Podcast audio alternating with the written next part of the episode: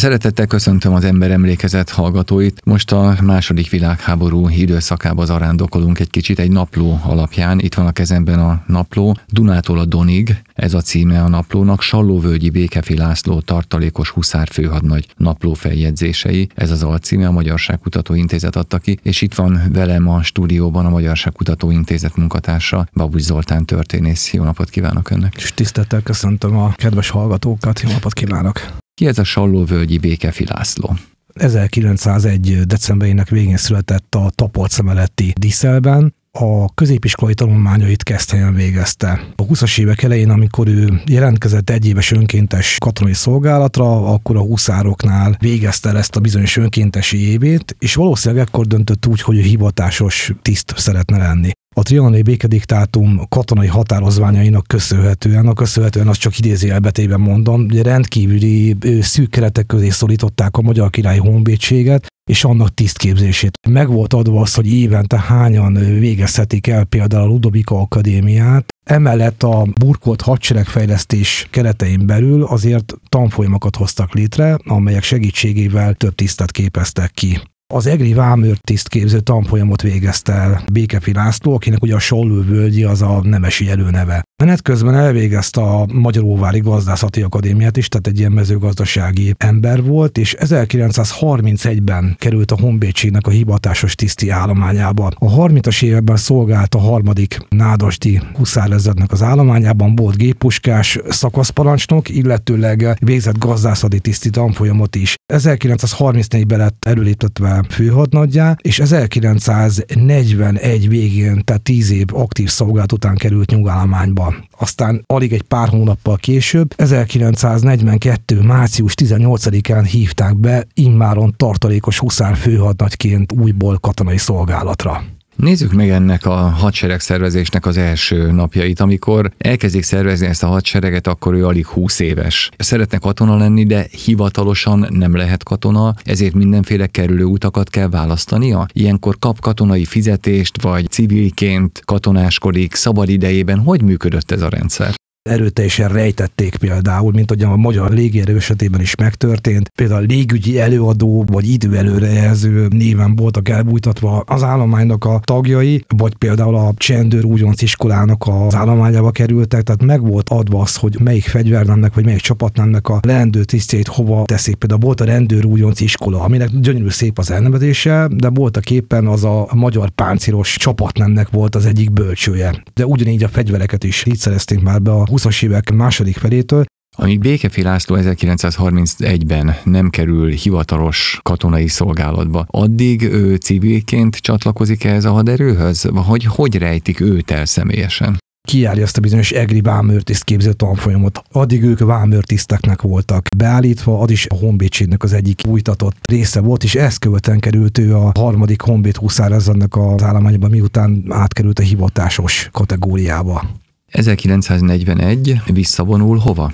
Erről sajnos sok mindent nem lehet tudni, hiszen el kell árulnunk a kedves hallgatóknak, hogy amikor 1942. augusztus 10-én Goldajevka mellett súlyos sebesülten eltűnt a századparancsnok helyettesével egyetemben, az ő hátramaradt holmiát hazaküldték a családjának. És én az egyik oldalági rokon, ismerős által kaptam meg ezt a napot a 90-es években, de már akkor sem tudtak sokat mondani az ő szeméről. Amit sikerült róla kideríteni, az a Honvédség központ iratában őrzött tiszti okmánygyűjtőjének a tartalma volt, és ott nagyon kevés bejegyzés vonatkozott, hogy milyen volt neki a civil élete.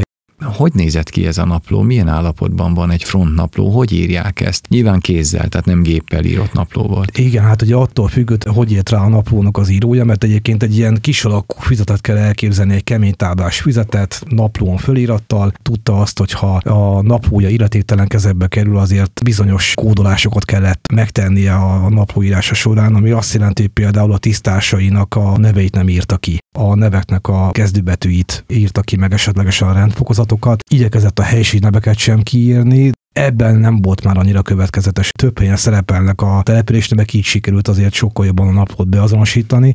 Első vonalbeli küzdelemmel ezek a huszárok akkor már nem vettek részt. Sokat lehetne beszélni arról, hogy a második világháborúban a huszárságnak milyen létjogosultsága volt az úgynevezett modern háborúban. A mai ember hajlamos úgy képzelni, hogy az akkori hadseregek is már teljes mértékben gépesítettek voltak. Ez még egyébként tegyük hozzá, hogy az amerikai sem volt teljes mértékben igaz nem csak a Magyar Király Honvédség kötelékében, hanem a Wehrmacht, a Vörös Hadsereg, a francia, az angol, a japán, amerikai hadseregen keresztül szinte mindenütt alkalmazták a lovasságot a második világháború időszakában. Ekkor már nem voltak olyan nagy lovasolmok, mint például az első világháború kezdeti időszakára voltak jellemzőek. Azért meg kell említeni például 1941. augusztus 15-ét, amikor a Nikolájev mellett a Nyíregyházi Hadikandrás Huszárezrednek az egyik osztálya viszont egy szabályos lovasolmot hajtott végre a velük szemben lévő szovjet katonák ellen, és hát a meglepetés eleje akkor azért valóban hatással volt. Megfutottak ezek a szovjet katonák, akik azt megelőzően igen kemény módon ellenálltak a német támadásoknak általában a lovasságot második világháborúban felderítésre használták, illetőleg gyorsan mozgó gyalogságként lettek bevet, ami azt jelentette, hogy a ló kiváló terepjáró eszköz, árkombokron keresztül elviszi a lovasát. Egyetlen nagy hátránya volt a lovassának az, hogy a lóanyaga révén rendkívül érzékeny volt. Tehát be tudták vetni akár üldözésre, akár visszavonásfedezésre, vagy éppenséggel felderítés feladatokra, de hogyha a lovak nem voltak megfelelő módon ellátva és elhelyezve, hamar leromlott az állagok, ebből adódóan viszont magának a lovassának a mozgékonysága is lecsökkent.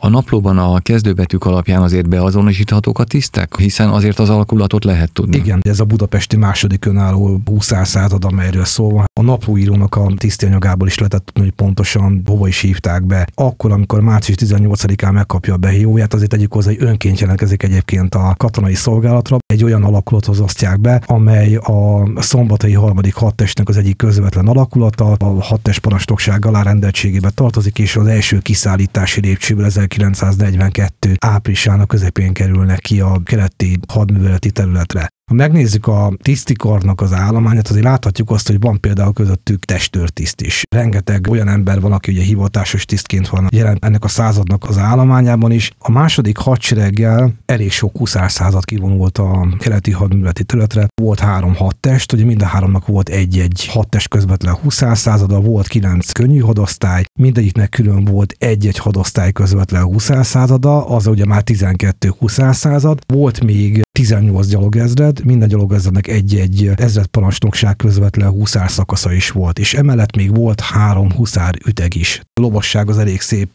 arányban képviseltette magát a magyar második hadsereg kötelékében, Ezeknek a századoknak az élére általában vagy testőrtiszteket állítottak, hogy legyen harctéri tapasztalatuk, vagy pedig olyan tiszteket, akik például az őrkintábori lovagló és hajtótanáképző iskolának az oktatói voltak. Említsük meg például Gömbös Gyula huszárszázadosnak a nevét, aki például a Kassai 22. huszárszázadak volt az arcvonal mögötti tisztje, az egyik szakaszparancsnok bajtása Kálai András huszárhadnagy, akinek ugye a neve onnan lehet ismerős, hogy az édesapja Kálai Miklós volt a miniszterelnök. Megemlíthetjük még Imrédi Béla volt miniszterelnöknek a nevét is, aki mint tartalékos huszárszázados volt kint 1942 nyarán, mint a Miskolci 19. huszárszázadnak a parancsnok, és ő maga is ugye mondta kint az első vonalban, hogy nem pufa fürdőre jött, hanem hogy részt vegyen effektív módon a küzdelmekbe.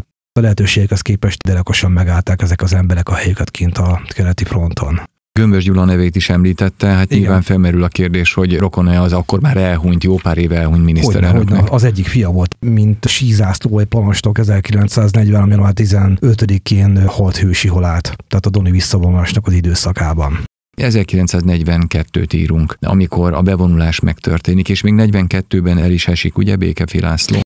Súlyosan sebesülten tűnt el, ez a hivatalos bejegyzése, de valószínűleg így esett hadifogságból, és már a fogságból nem tért haza. 1941-ben a német hadsereg megindítja a támadást a Szovjetunió ellen. Magyarország egészen addig igyekszik valamennyire kimaradni a háború, ugye telekipálnak még ez volt a gondolata, de aztán ő 1940 április eleje után ugye hát már halottként nem tudja befolyásolni a magyar politikát, ugye ki kellene maradnunk a háborúból, nem tudunk de kimaradni nem belőle. És 41 1941-ben megtörténik a Szovjetunió megtámadása, Magyarország is bele mondjuk úgy, hogy sodródik ebbe a háborúba, és 1942-ben a németek már egyre nagyobb erőt kérnek tőlünk, hiszen a 41-es támadásuk Moszkva ellen nem sikerül, 42-ben egy új támadást szeretnének a Kaukázus és a Volga vidék ellen, ugye ez a Stalingrádi csatában csúcsosodik uh-huh. ki aztán. Ez az előkészítő harca a Stalingrádi csatának a magyar második hadsereg, amely részt vesz az 1942. évi nyári támadó hadműveletben, ebben a bizonyos kék hadműveletben, a támadásnak a balszányán helyezkednek el, és az ő feladatuk a Stalingrád, illetve a Kaukázus felé előretörő erők balszányának a biztosítása. Menetből vetik be a kiérkezett seregtestjeit ennek a hadseregnek. Az jellemzője ennek a hadseregnek, hogy javarészt önkénteseket próbáltak kiküldeni, vagy ezt nem mondhatjuk? Nem, nem. Moszkva alatt megállították a Wehrmacht támadását a vörös hadsereg alakulatait. Ezzel gyakorlatilag a Blitzkrieg, tehát a világháború az kifulladt. Hitlernek a szemében innentől kezdve értékelődnek fel a kisebb szövetségesei, így például Magyarország is. 42. januárjának elején először a német külügyminiszter Ribbentrop, aztán utána a Wilhelm Keitel vezértábornagy érkezik ide Budapestre a német védelő főparancsnokság részéről. Megindulnak a tárgyalások, hát a Magyarországnak azért nagyobb erővel kéne magát képviseltetni a hadműveletekben, mint ahogy 1941-ben tette, ugye ott a gyors hadtesttel voltak éppen jelképes erejű volt a magyar részvétel az akkori hadműveletekben, Olvastam olyan napló részleteket, például a Zsindej naplót, szintén nemrég jelent meg, amiben azt írják, hogy igen, igen, a németeknek engednünk kell valamennyit, de mi a háború utáni időszakra szeretnénk tartalékolni, mert nekünk Erdély a fontos, meg felvidék, meg délvidék. Igen, magába a háborúba is pontosan emiatt volt kénytelen belépni a magyar királyság, hiszen az 1938 és 41 közötti országalapítási eredményeket mindenképpen ma akarta tartani a magyar katona és politikai vezetős, lehetőség,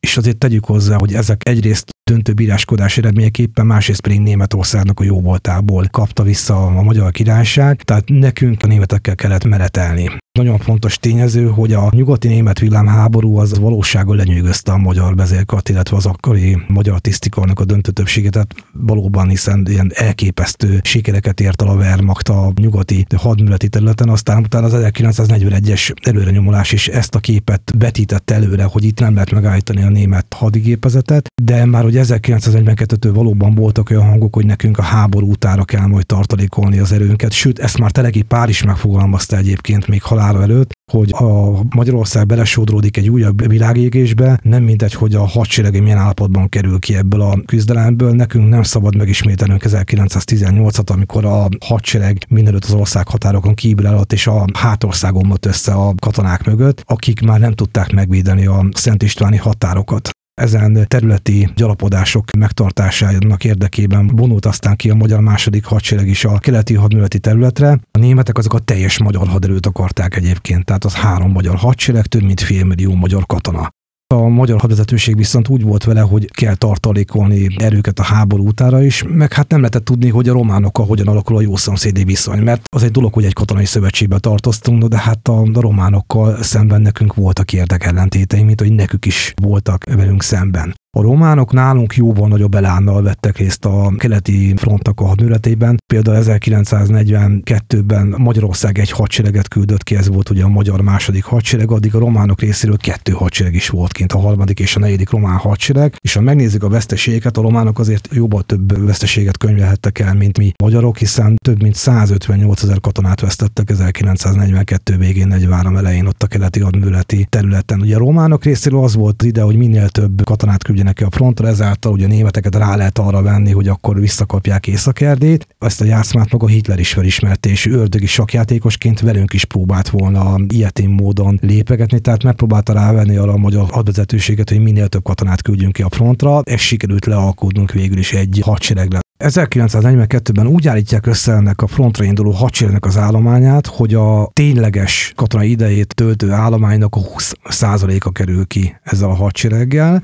a munkaszolgálatosoknak a számát is megszabták, ugye kb. 35 ezer fő volt lapátos hadseregként ment ki a magyar második hadsereggel a keleti hadműveleti területre, ahol nekik a feladatuk nem a lövészárokban való küzdelem volt, hanem a lövészároknak a kiásása, a bunkerek, erődített helyeknek a létrehozatala. A tartalékos tiszteknek azért a döntő többsége akár még az első világháborúban is lehetett fiatal tisztként. Békefi László is 1901-es születésű, tehát ő is lehetett volna elméletileg már az első világháború háború végén katona, de a dokumentumok szerint őt akkor még nem hívták be. A második hadseregnek a 207 ezer fős kivonuló állományából 7000 volt a tisztikarnak a létszáma. Ennek a tisztikarnak a többségét egyébként tartalékos tisztek tették ki. Nézzük meg ezt az időszakot most már így a napló alapján. 1942 márciusa, ugye, amikor bevonul ez a fiatalember, Békefi László. Már olyan fiatalember, hiszen ugye 1901-es születésű, tehát akkor 41 éves, igen. Meglett ember. Hova vonul be? Már említett budapesti második önálló huszár századnak az állományába került. Ő volt a kivonuláskor az első szakasznak a parancsnoka. Amikor már kint vannak a admirati területen, akkor egy általuk kreált szakasznak, az ötödik szakasznak lesz majd a parancsnok, ahol a nehéz fegyvereiket, tehát a nehéz puskákat és a golyószorokat vonják össze egy szakaszba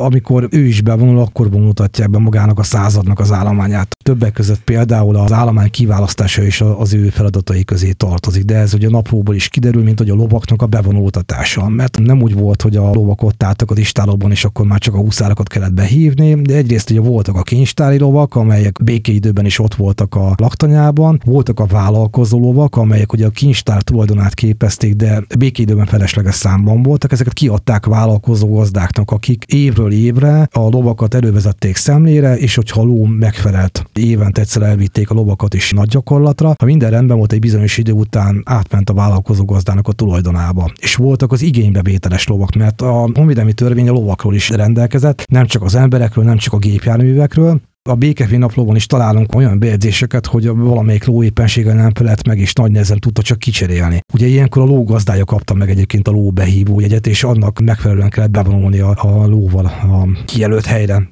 Hogy képzeljük el? Egy huszár, egy ló?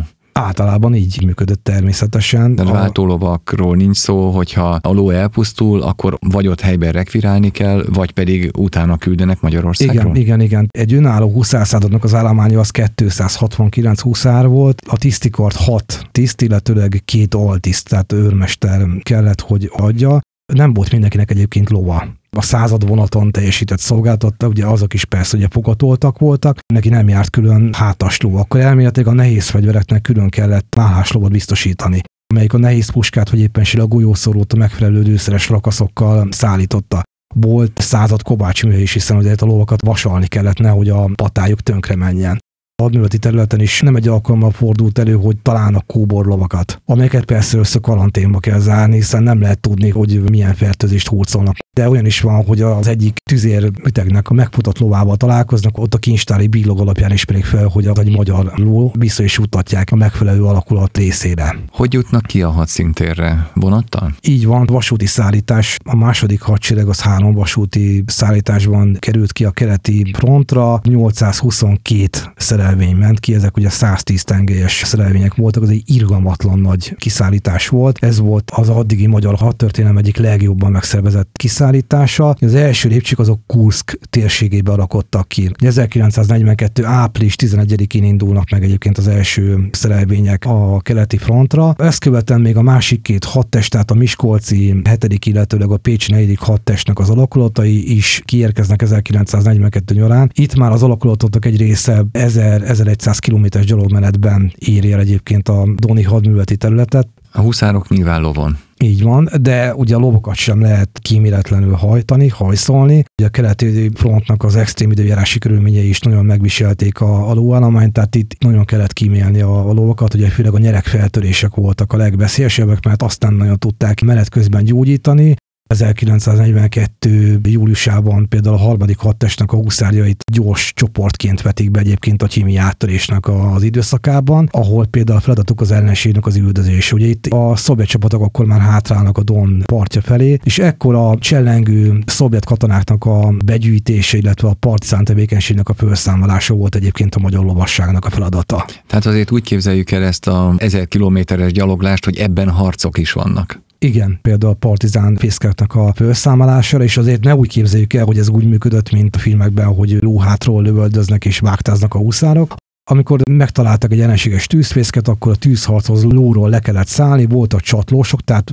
egy bizonyos huszár meg volt bízva azzal, hogy 5-6-7 lovat fogjon össze, vonuljon belük hátra, és a többiek gyalogságként közelítették meg az ellenséges tűzfészkeket, és úgy számolták föl ezeknek az ellenállását. Ezeket a naplóban nyilván látjuk. Hogy írja le Békefi László elég kendőzetlen módon írta le egy-egy partizánvadászatnak a megtörténtét, a Magyar Királyi Honvédséget eredendően a szomszédos államokkal szembeni revíziós háborúra készítette föl a magyar hadvezetőség, tehát nem a Szovjetunió elleni háborúra. 1941 végén, 42 elején, amikor a magyar megszálló alkulatok belekerülnek ebbe a partizán háborús helyzetbe, nem tudják, hogy mi a teendő. Tehát nekik is menet közben kell ezt megtanulni. Ugye a partizán nem hord egyenruhát. Ebben a naplón azért nem találkozhatunk olyan leírásokkal, hogy mely falvakat gyújtották fel a magyar katonák. Itt egy-két partizán vadászatnak lehet az eseményeit nyomon követni, ahol azért a magukat megadó szovjet katonákat kivégezték a honvédek német páncélos ékek azok előre szaladtak, és a húszárok azok vagy a gyalogságot követték, vagy a gyalogság mögött haladva fésülték át ezt a nagyobb területet. Tehát így német utasítása, de magyar parancsnokság alatt vettek részt a partizán vadászatokban. Milyen fegyverzetük volt?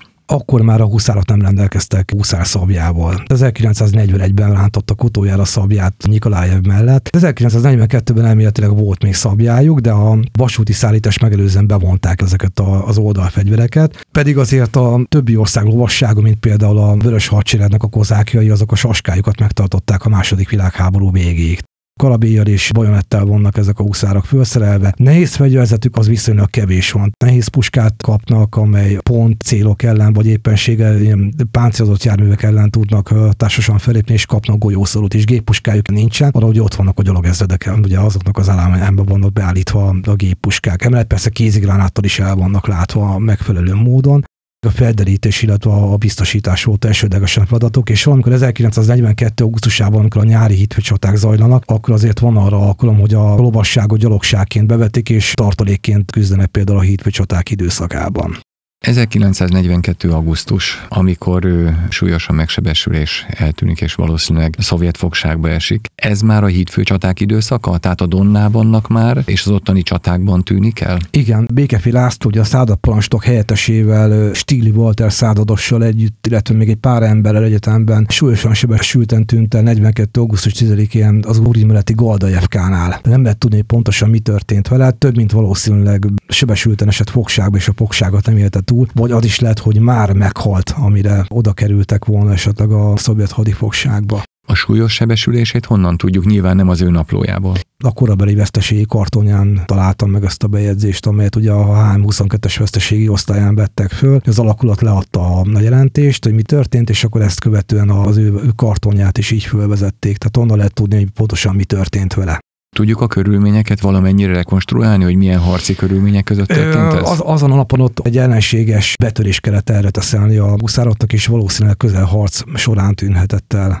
Azok, akik vele együtt tűntek el, azok sem kerültek elő? Nem, nem kerültek elő. Tehát nincs olyan szemtanú, aki el tudta volna mondani, hogy akkor Sajnos mi nincs. történt. Nincs. A többieknél is úgy van, hogy súlyosan sebesülten estek valószínűleg fogságba, vagy tűntek el, vagy ott nincsenek ilyen megjegyzések a kartonokon. De egyébként, hogyha megnézzük a napló előtanulmányát, amelyet a napló írójáról, illetőleg a 20. század történetéről írtam, abban azért benne van, hogy 1942. augusztus 10-én a budapesti második önálló 20. századnak az állományából elesett két huszár megsebesült egy szakaszvezető, egy tizedes, két őrvezető és egy huszár. Eltűnt két őrvezető, egy honvéd, sebesülten eltűnt két tizedes, két őrvezető és négy huszár. Ezen a napon a század vesztesége mint egy 21 főt tett ki. Itt van például egy huszár, kerékgyártó Jánosnak hívták, 1942. augusztus 10-én merroncsolódás következtében hat hősi halált. Tehát nála pontosan lehet tudni a hősi halálnak a körülményét is. Végül sikerült megakadályozni egyébként a, a betörést ekkor még? Igen, de egészen 1942. szeptember 16-áig tartottak ezek a hídfő csatározások a Donnál. A hídfő közül csak a korotói, aki hídfőt tudták felszámolni, a magyar honvédek a másik kettőben maradtak a szovjet csapatok, és ezek ugye 1943. január 12-e után jutnak fontos szerepez, amikor megindul a szovjet támadás.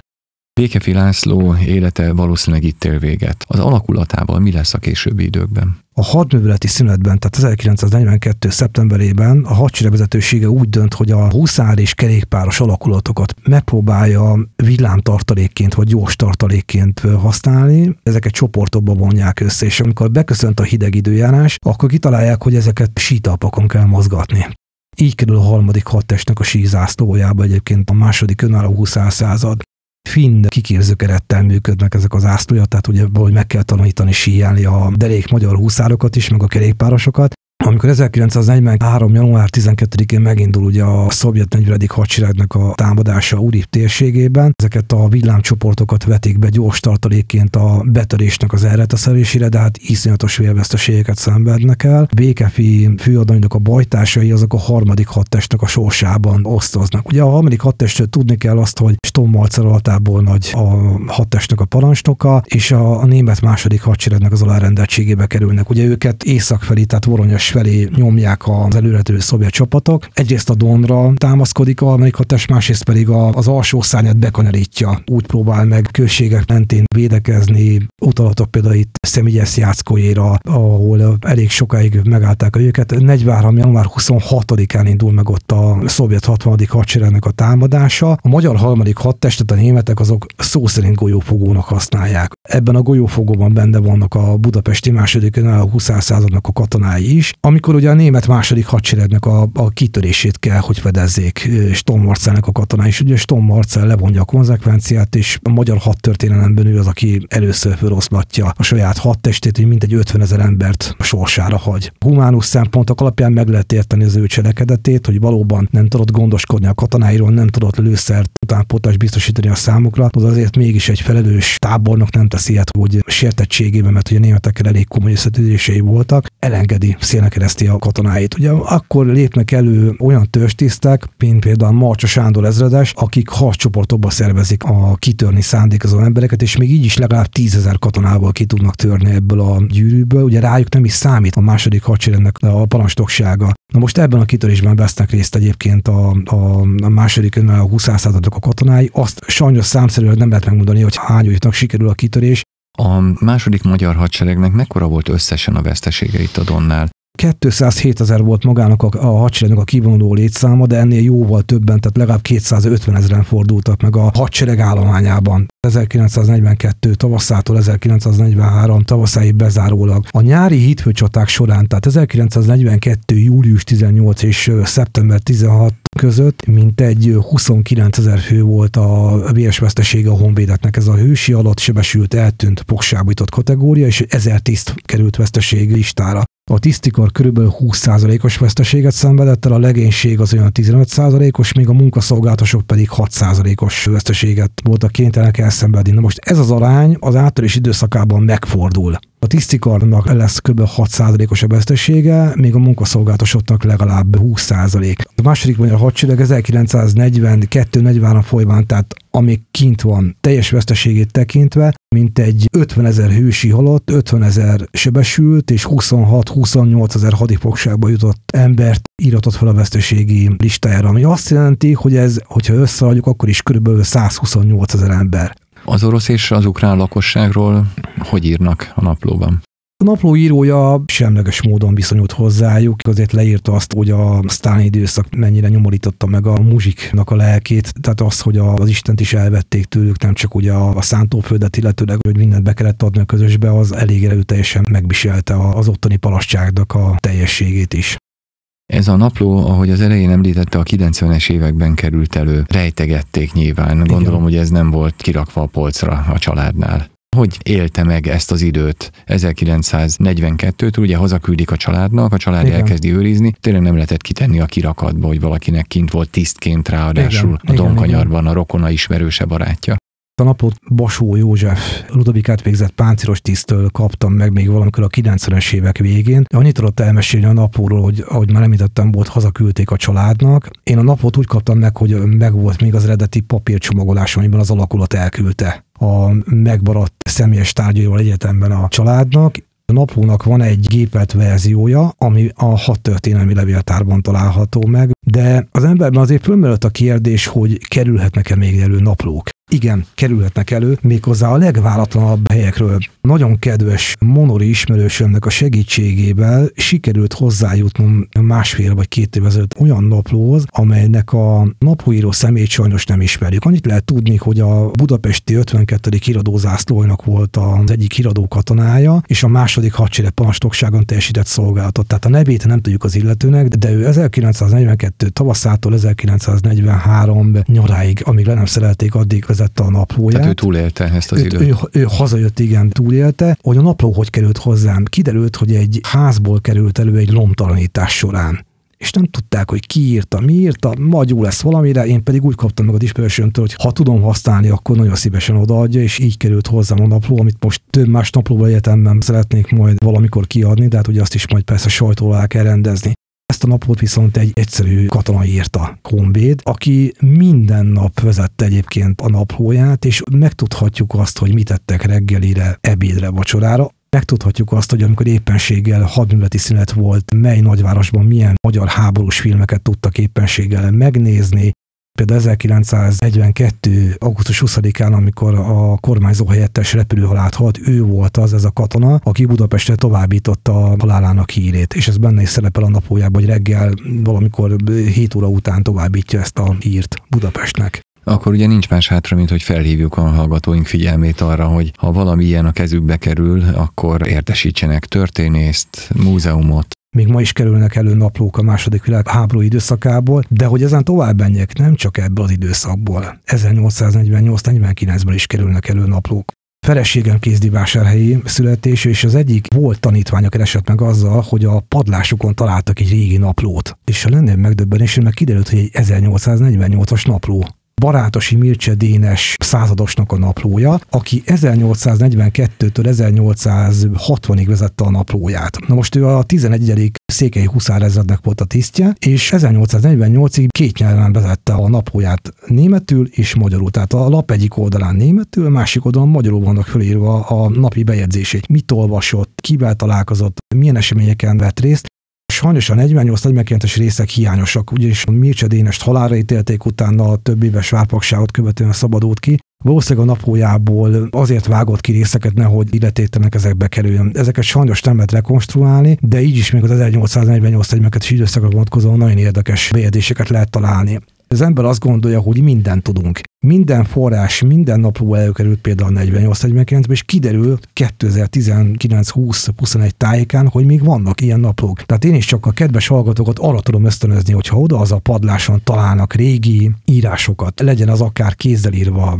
hogy akár lehet nyomtatásban is, hiszen van, aki írógépen követte a naplójának a vezetését, ne dobják ki, hanem adják oda a hozzáértő történésztek, vagy pedig utassák el a megfelelő közgyűjteményekbe. És akkor lehet, hogy ilyen könyv lesz belőle, mint amit itt tartunk ezzel. Nagyon szépen köszönöm a beszélgetést. Én is köszönöm a meghívást. Kedves hallgatóink, az Emlékezet mai adásában Dunától a Donig címmel megjelent napról beszéltünk. Salóvölgyi Békefi László tartalékos huszár főadnagy napló feljegyzéseit adta ki a Magyarságkutató Intézet, és akivel pedig beszélgettem róla Babucs Zoltán történész, a Magyarságkutató Intézet munkatársa. Önöknek pedig köszönöm a figyelmet, ha tetszett az Emlékezet, keressék a következő alkalmakkor is. Viszont hallásra Horváth Szilárdot hallották.